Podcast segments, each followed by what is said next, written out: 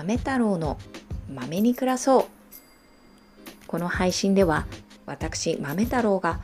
日々の暮らしの中で気づいたことをつらつらと話していきます。よろしければお付き合いください。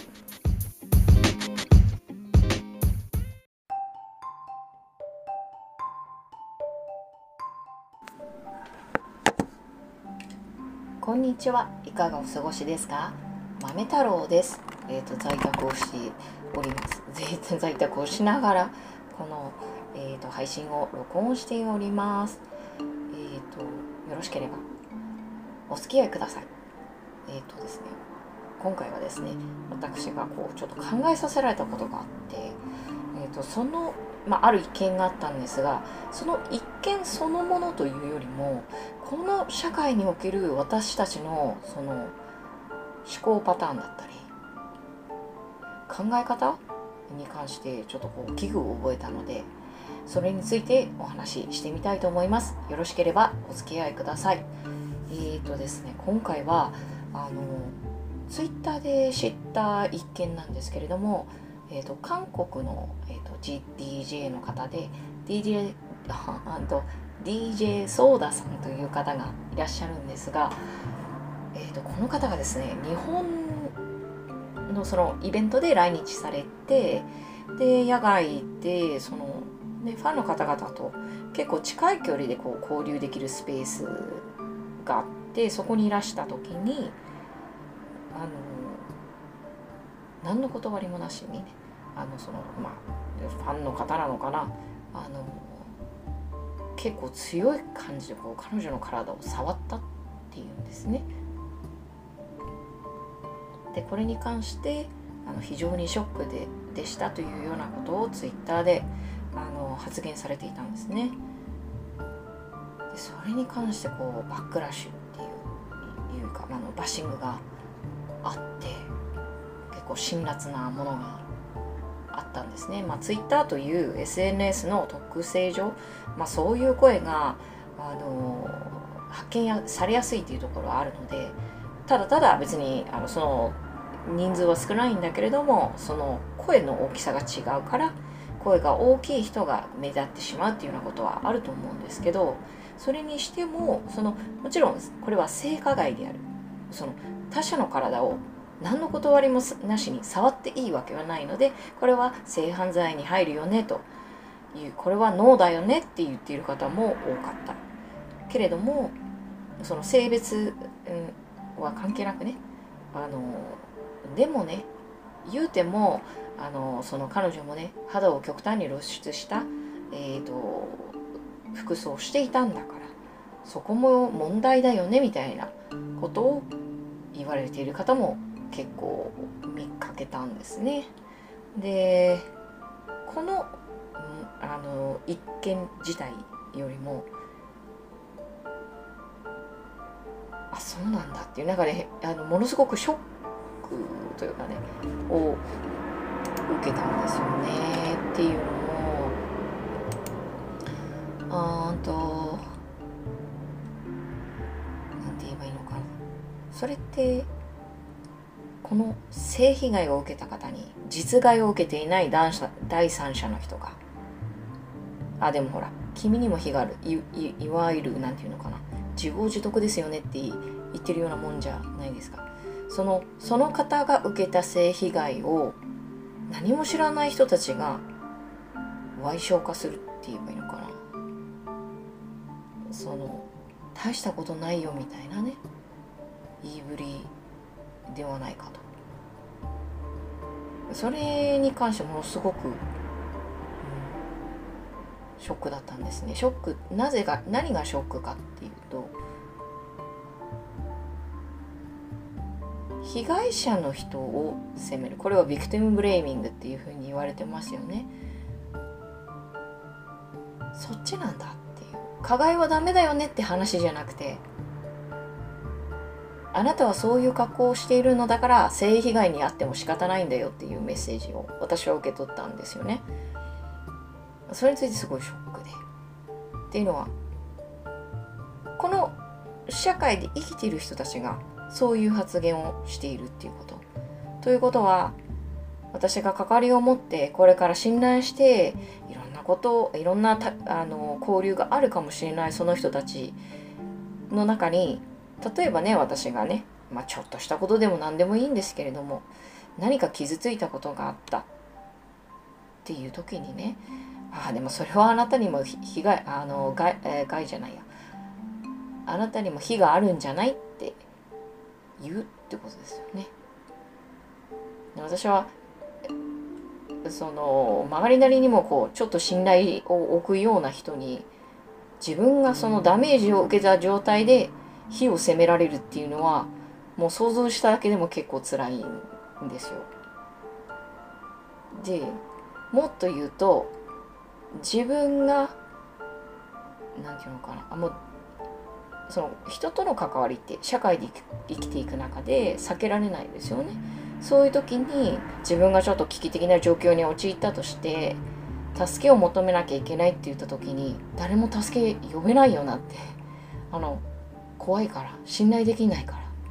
何かあった時にあなたにも非があるんだよって言われちゃうかもしれないから、傷つきたくないから、なんか誰とも関わり持てなくなっちゃうんじゃないかって考えたんですね。そんな豆太郎さんちょっと大げさに考えすぎですよと思われるかもしれないです。でもこういうことがあると、みんな多分保身に走ってしまう気がするんですよね。でもこういなんか助けてあげたい気もするけど、また周りから非難されるからもしれないから、助けないでおこうみたいな、隣で苦しんでいるっていうか、明らかに助けを必要としている人が、電車とかでもいいです、隣にいたとしても、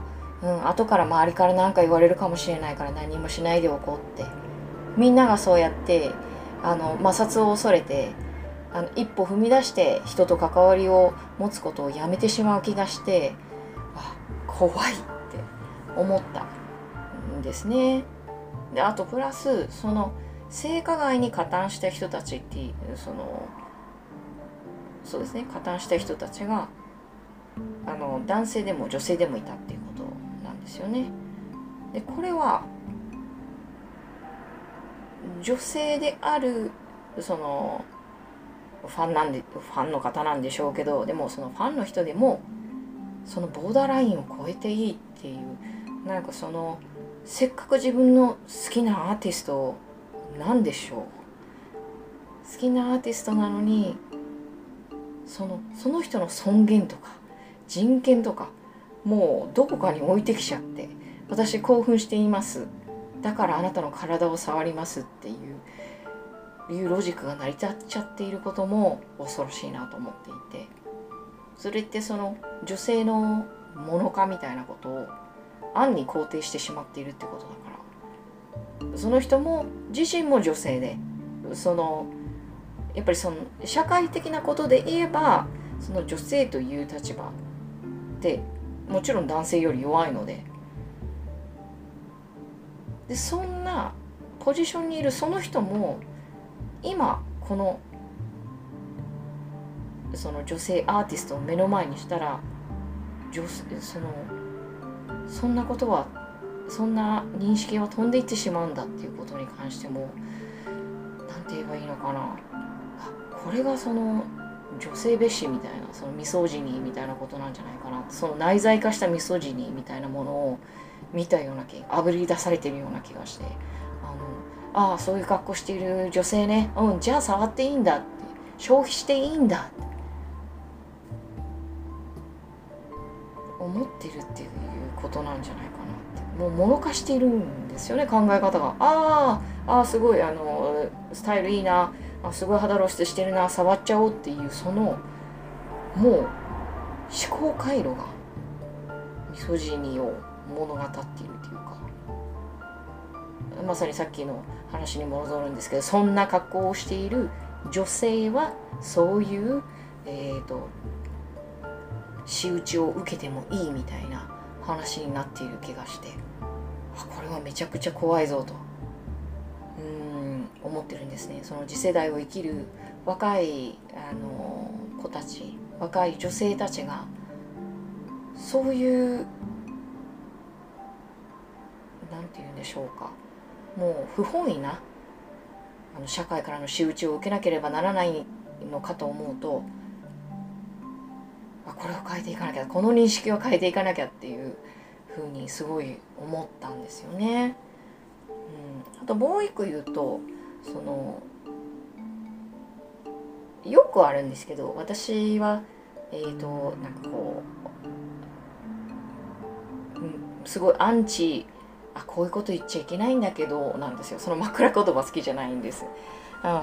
私こういうなんかさ、文句言っちゃいけないんだけどさとか、こんなことに悩むのさ、ちょっとメンタル弱いなって思うんだけどの枕言葉ですね。いいじゃんっていう。それって結局その枕言葉をつけなきゃいけないのって、私のこの苦しみはあなたがかつて経験したこととか、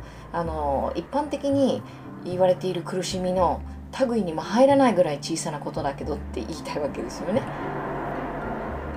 ってことは逆に考えると、じゃあそういう小さいことだったら口にもしちゃいけないって話になっちゃうから、とかもう苦しまなきゃいけないみたいな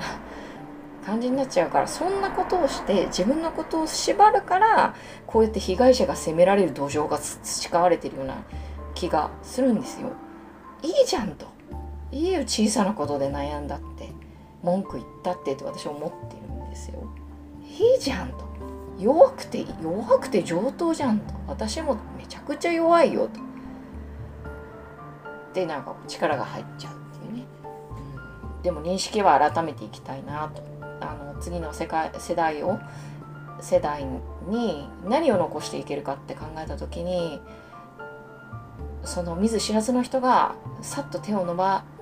差し伸べてくれるような、そして自分も何も考えずに思わず手を差し伸べられるような思いやりというか真心のある社会になっていってくれたらいいなというふうに思った次第です。この放送を長々続けてまいりましたが、聞いてくださってありがとうございます。これを聞いているあなたの一日が素晴らしいものになりますように。ではまた。